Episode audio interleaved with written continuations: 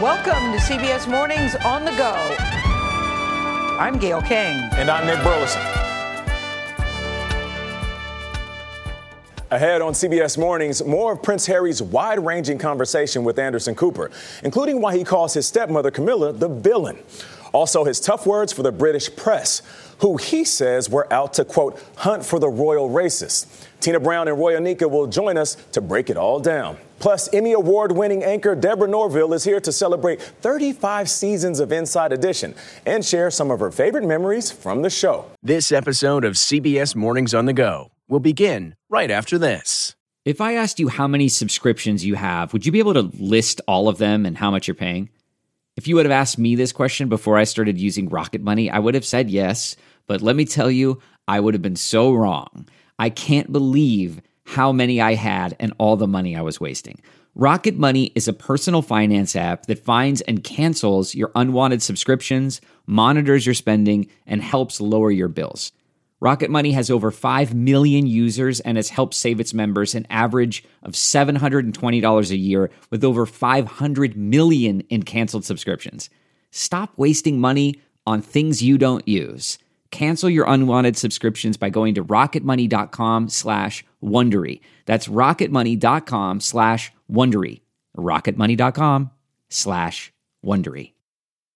We all have busy lives these days, and we don't want to waste a day recovering after a night out. That's why ZBiotics is the answer we've all been looking for. Their probiotic was invented by PhD scientists to tackle rough mornings after drinking. Here's how it works. When you drink, alcohol gets converted into a toxic byproduct in the gut. It's this byproduct, not dehydration, that's to blame for your rough next day. Pre alcohol produces an enzyme to break this byproduct down. This is a proactive solution that wards off feeling miserable the next day instead of a reactive approach like drinking electrolytes or eating greasy food. Enhance your mornings with ZBiotics. Go to zbiotics.com slash CBS to get 15% off your first order when you use code CBS at checkout. ZBiotics is backed with a 100% money back guarantee. So if you're unsatisfied for any reason, they'll refund your money. No questions asked. Remember to head to zbiotics.com slash CBS and use the code CBS at checkout for 15% off. Thank you, ZBiotics, for sponsoring this episode and our good times. We're going to begin right away with the fallout from Prince Harry's memoir and a new memoir, his very revealing interview last night on 60 Minutes. Harry spoke to Anderson Cooper before the release of his book. It's called Spare. It comes out tomorrow.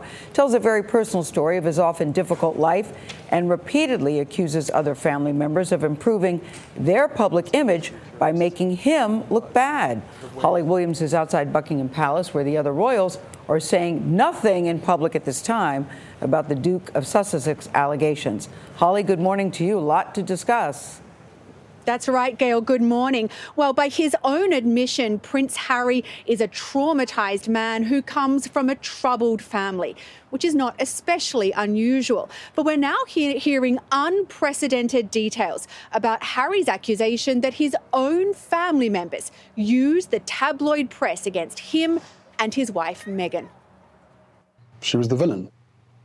She was the third person in the marriage. She needed to rehabilitate her image. That's Prince Harry talking about his stepmother, the Queen Consort Camilla, and King Charles's mistress during his marriage to Harry's mother, Diana.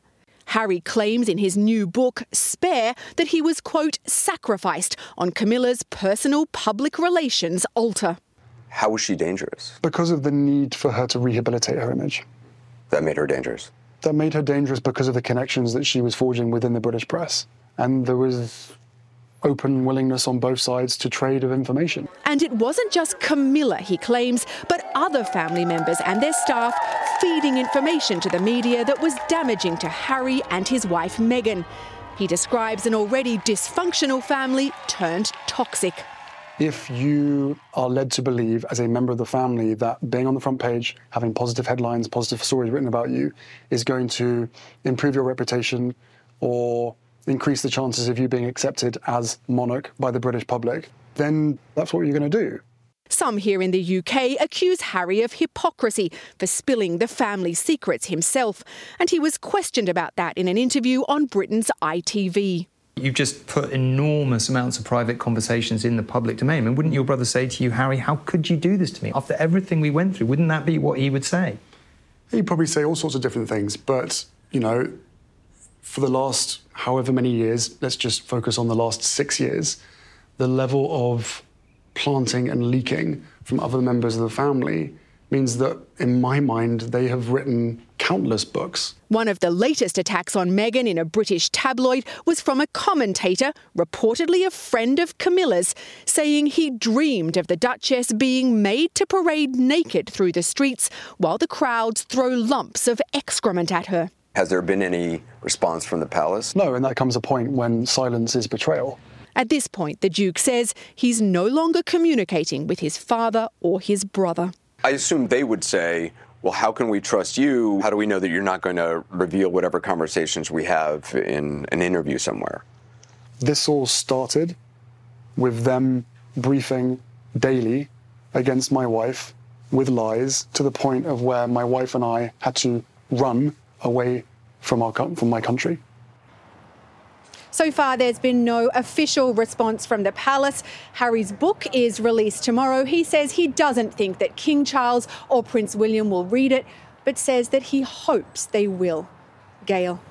Yeah, I haven't gotten my copy. I can't wait to read it when it comes out tomorrow. Holly, I just heard you say no comment from the royal family, but what are the people on the streets in the UK? What are they saying? You know what's really interesting this morning, Gayle, is that most of the British newspapers have not picked up on the main theme of these interviews and the book, as far as I see it, which is this arguably toxic relationship between the royal family and the media. Yeah, there, there's so much more to the book as well. Thank you, Holly. Harry also discussed family quarrels over his relationship with his wife, Meghan Markle.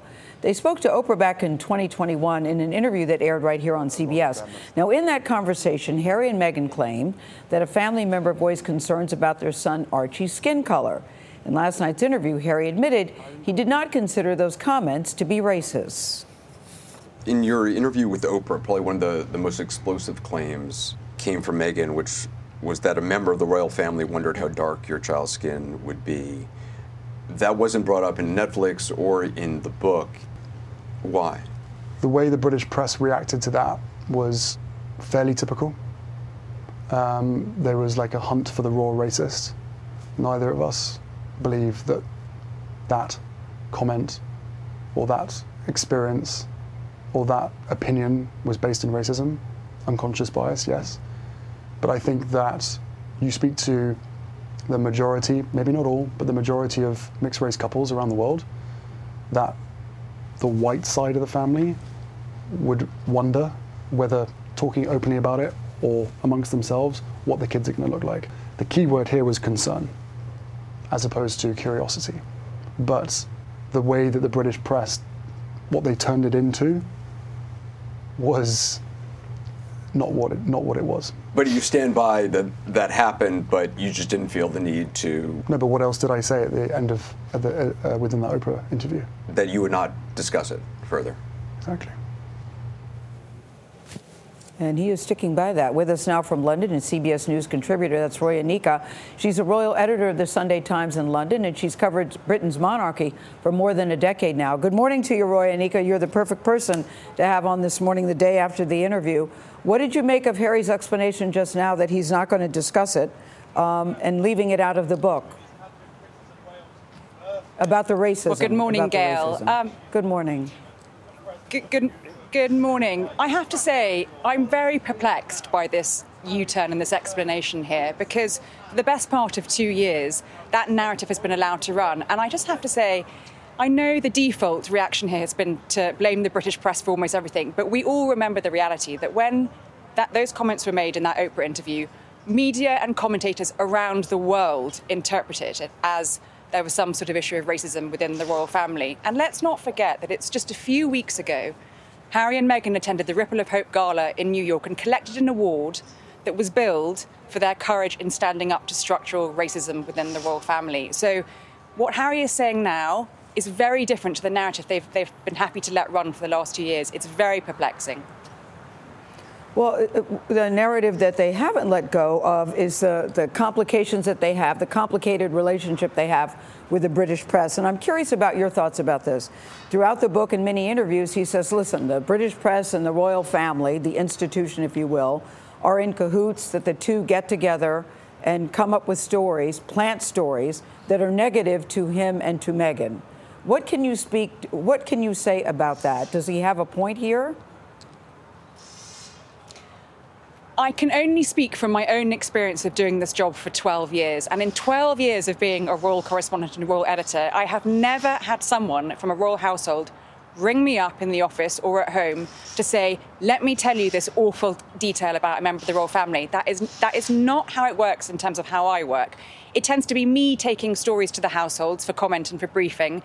But that was going on when Harry was inside the royal family too. I would take stories about Harry to the royal family. His people would check things with him. He would have a certain thing to say about it, and that would be relayed back to me. That is my experience. I can't speak for the tabloid media. But in terms of sort of this broad brush approach to the British press, that is not my experience of how I've done my job for 12 years. And, and I, I'm pretty experienced in this role now. Can you see how maybe they feel this way, though, Roya, based on their experience and the. Yes. Can, can you see how maybe this is how they feel? Because this seems to be their reality? I, I, absolutely do. I can see how they feel that, you know, they, they talked about it a lot. I completely understand that there are some elements of the media that Harry has a real problem with and he feels you know, extremely antagonized by them. I can see how he feels that they've made certain bits of his relationship with his family difficult. But I think what's tricky is, you know, there's a lot in the, in the Anderson Cooper interview last night and in the ITV one suggesting that it is, you know, his breakdown of the relationship with his family is almost completely at the British press's feet and that you know, his father and his brother have a completely distorted view of reality because of what they read in the media. I think members of the royal family can think for themselves. I do completely understand where he's coming from in terms of feeling very antagonized and that mem- certain bits of the press he has found very difficult to deal with. But I think, you know, you've got to take a step back and, and remember, and I think he's forgotten that a lot of us travelled around the world with him reported on all the great work that he and Meghan did for many years, and that seems to have been wiped out of the picture. Roya, in an article for Sunday Times, you say Prince William is a punching bag for Harry. Now, although he may be silent, you believe that he is burning inside. Tell us what you have learned about his reaction to all of this. Well, I did speak to a few of his very close friends last week to get a, an understanding of how he is feeling. And, and that quote, you know, outside he's handling it okay, inside he's burning. He's devastated. I think he feels and some of his friends feel that, that, you know a lot has gone on in that family. It is a family that has its complications like all families, but I think he never thought Harry would go quite as far as he has. Um, and he's in a bind because Harry knows that William is not going to come out and address every single allegation. It's just not it's not how William rolls. Um, but he, he's hurting. The royal family are hurting, but so is Harry. And I thought one of the most saddest quotes mm. from from last night's interviews was Harry saying I don't recognise my family and I don't think they recognise me. It's really sad, and there's a long way to go for reconciliation. I think it is sad. Do you think there will be a reconciliation? Harry makes it clear that he would like to have a, his father, he would like to have his brother. Do you think, but he also says he wants accountability. Do you think this is likely? Um, I really hope so. I mean, that was the strong message I was getting from sources close to Harry before Christmas. You know, they wanted a summit, they wanted an apology, they want accountability.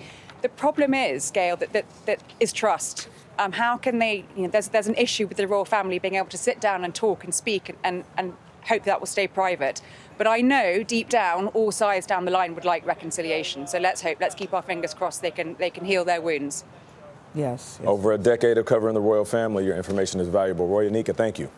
In this clip from 60 Minutes Overtime, Harry says he understood his mother better after he became a father. Having been through what you've been through now, do you understand your mom differently? In what sense? In a deeper way? Of what she was going through?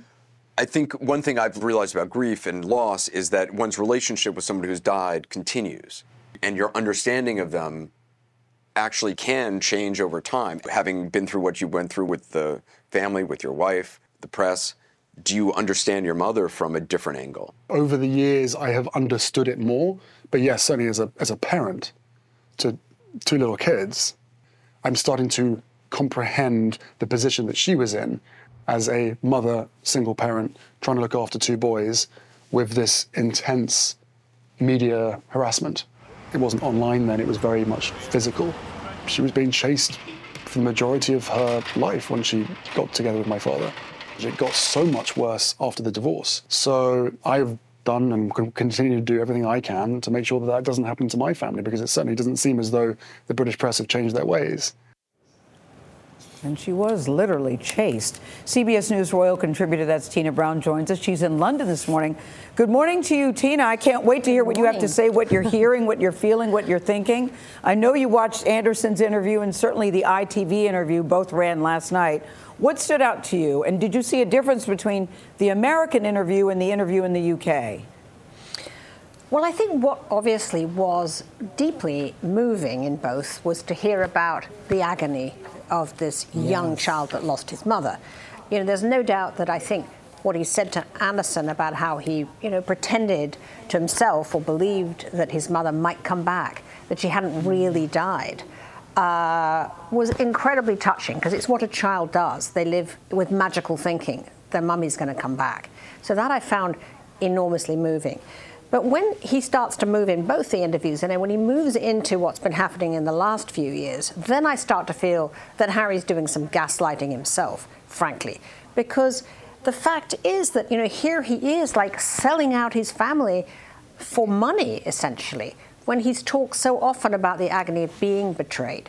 He also, you know, he was quite happy to have the palace spin on his behalf when it suited him because as he describes, you know, he was doing a tremendous amount of drugs. He was totally out of hand. You know, he was really out of control. And yet the palace had to go out and sort of clean up after him and spin and kill stories and make things go away. They were always doing that for Harry. So he doesn't acknowledge that there's a two-way street here.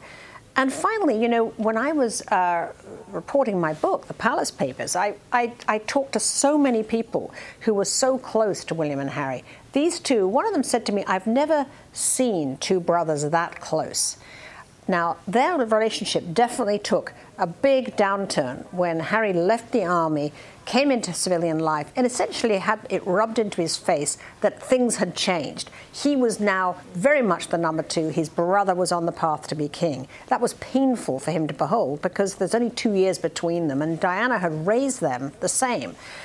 But that was when it began to really curdle, when he understood, finally felt, as opposed to knew notionally, that he was the number two. That made him very bitter.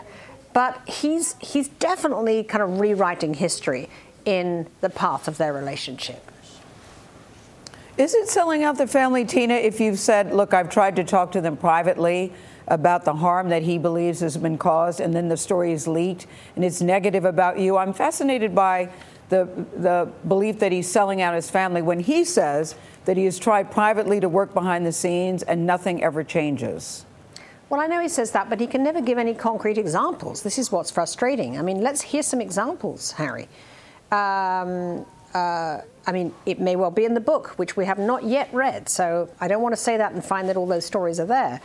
But so far, he hasn't really been able to give us concrete examples of stories that he says are about him trying to make amends and them leaking it. I, I think well, if that's true, that's that's horrific and horrible and, and wrong. I'm not suggesting mm-hmm. that the mm-hmm. palace haven't done their own, you know, evil work in leaking and planting. I'm sure they have. They all do. But frankly, you know, the last Netflix documentary that they did was a six you know, part infomercial for themselves. It was all their version. Nobody. He keeps mm-hmm. saying that you know his own story and he hasn't been told. It's been nothing but his story. We've actually not heard their story at all, and we still haven't. Well, Tina, the coronation is May 6th. Do you think he will still be included in that? I think they're going to ask him because I think they're very careful at the moment to try to give Harry no further reasons to go on another grudge-a-naught, quite honestly, which is what he does. I mean, if he don't, they don't ask him, then that's another fuel for yet another infomercial about how look how mean they are to me. So yeah, he'll be asked. Whether he'll play a big role, I don't know. But I'd like. I think everyone would like to see this family reunited. It's a it's a painful thing to see these petty fights in public. I do, I do think people really want to see them reconcile, however, however they can do that. Tina, thank you. Thank you for your time. Thank you. Safe travels. Don't forget to come thank back. You. Thank you. More from this episode of CBS Mornings after this short break. This episode is brought to you in part by Audible, your go to destination for thrilling audio entertainment. Whether you're looking for a hair raising experience to enjoy while you're on the move or eager to dive into sinister and shocking tales, Audible has an exclusive collection of thrillers from best selling authors that will keep you on the edge of your seat, like The Guest List by Lucy Foley. Experience stories like never before where every chilling detail is brought to life by captivating sound design. Plus, as an Audible member, choose one title a month to make yours forever. And now, new members can try Audible free for 30 days. Just visit audible.com slash WonderyPod or text WonderyPod to 500 500. That's audible.com slash WonderyPod or text WonderyPod to 500 500. When you choose Organic Valley, not only will you be enjoying great tasting dairy, you'll help to save over 1,600 small organic family farms who are protecting over 400,000 acres of organic farmland and all the plants and animals that call it home. This is dairy you can feel good about. It's great tasting, high quality organic dairy, ethically sourced from small organic family farms. To find Organic Valley Dairy near you, visit ov.coop. That's ov.coop.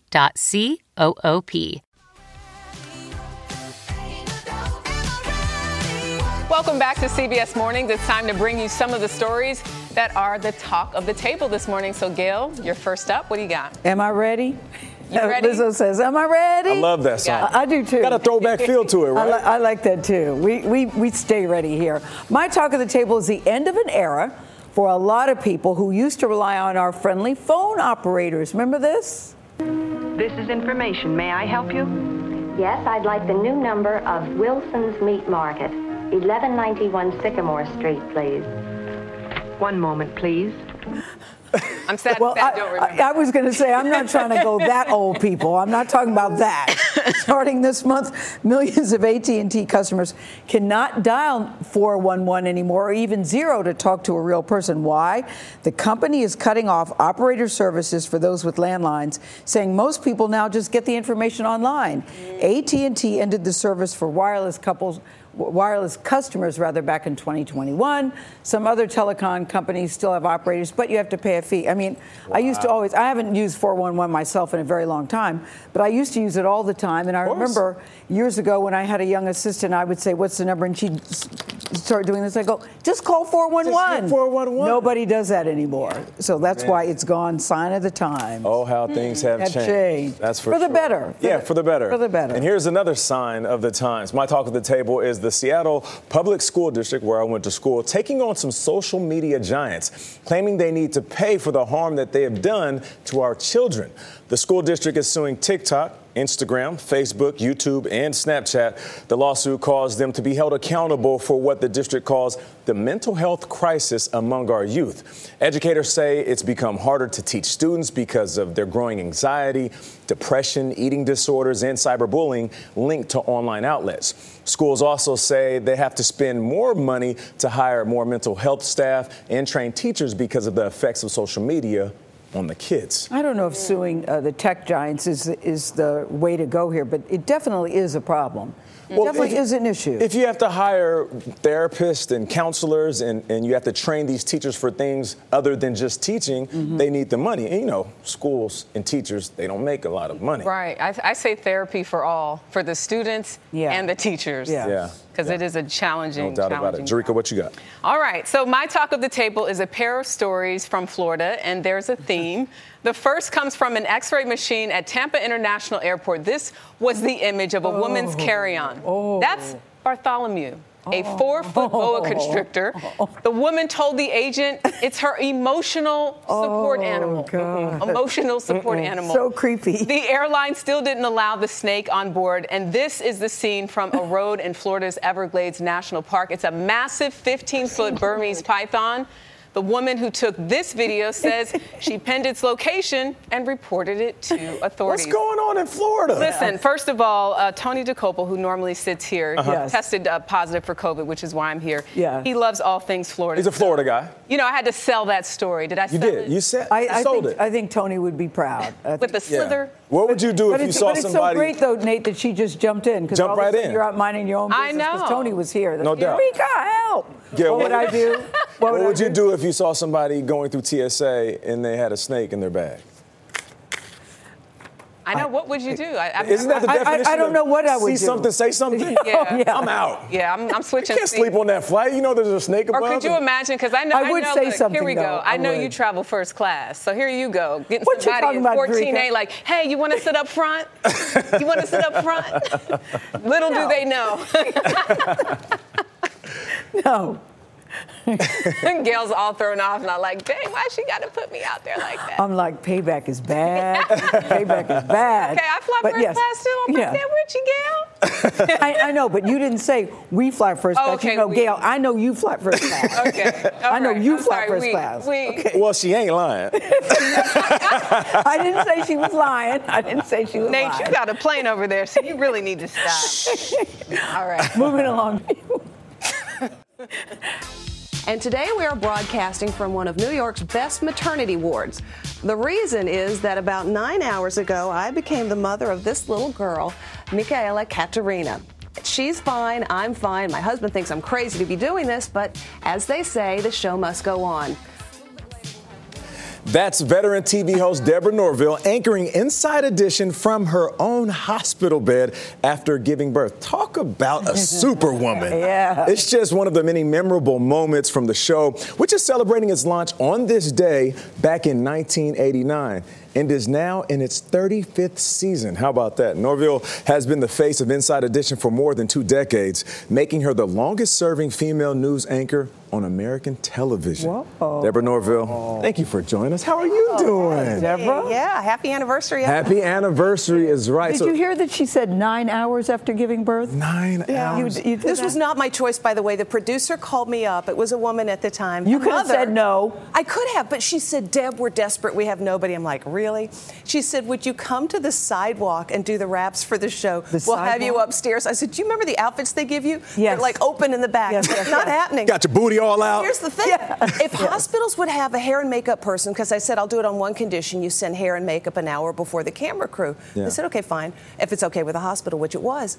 If hospitals would have a hair and makeup person on the maternity ward staff, they would get all the baby business. So That's my right. You know, it's so from that funny you should say that because when I was looking at the clip, I went, God, your hair and makeup look so good. Did you do that? I was actually thinking that. No, we had Wow. professional help. But what a moment, though, Yeah. to Yeah. take Yeah. people inside um, after giving birth. Do you look back on that and, and you see what it what it did for TV? Well, I think what it did was um, just bring the audience closer in. Of course. You know, I mean, you guys create a family here on CBS Mornings, and that's what we try to do in Inside Edition. Our family is me and our amazing correspondents and the camera guys and producers who put everything together. And I think when you share a moment like that, you know, there was a time, Gayle, when you and I started, Yeah. where anything personal was just, it didn't happen. Yeah. It was like Yes, you didn't yes. have a personal life. I think that's been a healthy change, both for those of us who I work in the business and I for people who watch our programs. So 35 years of staying power. Do you think it's that you're just so fabulous? or what do you think is the reason? Um, in addition to you just being so fabulous. Well, my you think- husband would say it's because I'm so fabulous. I think the show has lasted 35 years because of the consistency of what we do, and that is the consistency of variety. It's never the same thing. We've always been really consistent about trying to do investigative stories where we years ago when i started the show there had been a, a minivan that had a flaw in the back lid the back mm-hmm. hatch that popped open in a side impact collision. Ah. Children were dying. Mm. We did a story about the faulty latch. They said they fixed it. We did a story about the fixed latch. It wasn't fixed. Mm-hmm. We held people to account. And I think when people realize, wow, this show's got my back, we don't do mm-hmm. it every day, but we do that kind of solid journalism that helps people realize that, whoa, Inside Edition is a show that cares about the things that I care about. And when you Yeah. create that kind of connection, people people trust you to do the right thing. Well, because you can do the solid journalism, real journalism, the entertainment. You could do the wackadoodle stuff too. Oh, we do. Yeah, I mean every And the it's last all in the story same with- umbrella. If there is a water skiing squirrel, you will see it on Inside Edition. And please let us know if you have a squirrel that water skis. We'd like to. The ratings shoot up well, after Boom, that. big time. Um, you, you know, you mentioned the, the latch of the van, but what really makes a good story for Inside Edition? Oh, that's a great question. Um, I think it's the same thing for, for any television story. And actually, I learned it uh, when I worked here at CBS News on uh, the, one of the magazine shows. It's like you're walking down a corridor, you turn the corner, and you see something you didn't expect. Mm. A good story has emotion, whether it's the heartstrings of, oh my gosh, she just had a baby, she's in this, the studio. Um, it's the snake you just saw, that creates a visceral reaction. Every story has an emotional button that gets touched in the, the heart of the viewer. And then hopefully, before the story's over, you give the resolution. Okay, now we're seeing all these crazy things. You were talking about singing. Mm-hmm. Gayle, I did a music video, so just. oh, did you? Oh, yes, ma'am. And, and I didn't get to sing a song that anybody else had written. Uh, oh, God, this is like moments. Deborah, I love looking at all the looks, only because at the time when you're on TV, you look back, you, you're thinking, I look pretty good. That was what you were here. going for that day. In, yeah, in I know. And then when you look at back at it, when you look at it today, you go, what was I thinking? What was I thinking? Yeah. And why did they let me go out there looking like that? You sort of want to share the blame. So you've got 35 years on the job, 35 years in your marriage. It's the same anniversary. Yeah, Which has been more fulfilling, more fun? Speaking to the microphone. Oh, it's marriage, of course. Because you know what? I have a lifetime contract with Karl Wellner. I have a go. however many year contract with Inside Edition. But I think. Well, that- especially because in a job, we'll all get that call. You know, we're deciding to go in a different direction. different direction, yeah, That's which does not happen in include your you. mar- yes. But the thing about, um, I think how you last, how a TV show lasts that long, or how how a marriage lasts that long, is you don't take the bait. There are times when you could tussle with somebody. There are times when you could get into it with your It's producer. great advice. Where Yeah. you know what, take the long view, Yeah. let it go, Mm-hmm. like that song, let it go, and it works. Yeah, and there's no commercial breaks in marriage, even though sometimes we wish there is. Uh, Deborah Norville, thank you for everything. Your contributions to media. Hi, TV, Mrs. journalism, Burleson. He didn't mean that. I didn't mean. I wasn't talking about you, baby. thank you so much. So it's January 9th, which is a very special day around here. It should be a holiday um, because it's Gayle's 11th anniversary at CBS News. Her yellow dress, which she looks Yes. beautiful in, Yep. may look a little familiar. It's the same dress that she wore on her very first day. And she wears it every year on her anniversary here to mark the occasion. Gayle, in addition to the sweet treats that we put right here on this table, we put together a little something to celebrate you. Take a look. Okay. Once a year on CBS, she wears the same yellow dress. Host of CBS Mornings. Host of the Sirius XM show, a Gayle King in the house. Oprah's bestie, of course. We feel like she's our bestie too. Gayle King!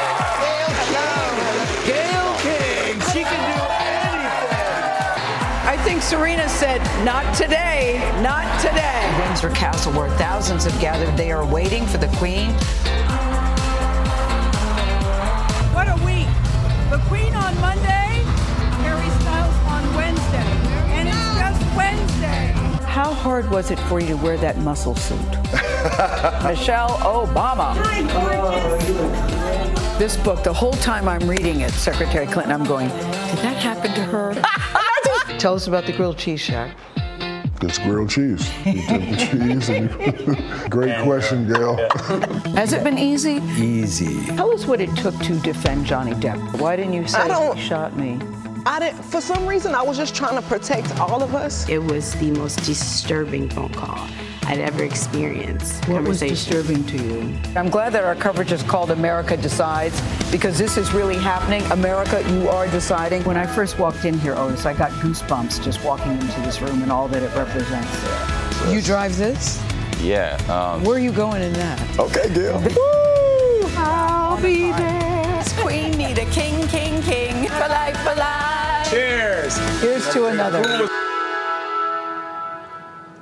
I know. Here's to you have 35. I have 11. Here's to another 11. I hope. I hope. There you go. Oh, happy anniversary. Do I hope another 11? Yeah. Yeah, you I hope do. another 11. I want to be here. But this is the thing, guys. When these cupcakes came out, I said, oh, they're so pretty. These came from Whole Foods. I like that. Yep. The thing, Deborah, about the dress, when I put it on this morning, James, our, our wardrobe guy, said, did you try it on? I go, no, I'm just praying the sweet black baby Jesus that it fits. The seams And are it going, fits and it healthy, looks- healthy. Stop it, Gayle. They It are. looks good. healthy. But it's okay. I Alex Kramer about made this spilling. years ago. So, so like, put on a makeup cake before you eat that cupcake because that frosting color will not come out. Yes, yes, yes. Alex Happy Kramer and. Sara Blakely, I thank you. There you go, Gayle. Thank you, Nate. You're Thank welcome. you. Thank you, Deborah. That'll do it for us. We'll see you tomorrow on CBS Mornings.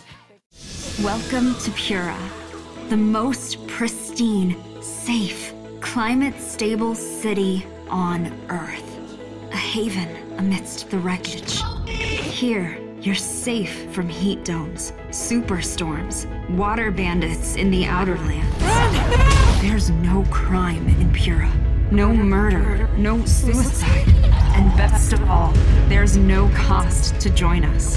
In Pura, we promise to keep you safe. They killed her! You took everything! In a world that doesn't feel so safe anymore, we're waiting for you. Here, in Pura. The Last City is a new scripted audio drama from Wondery.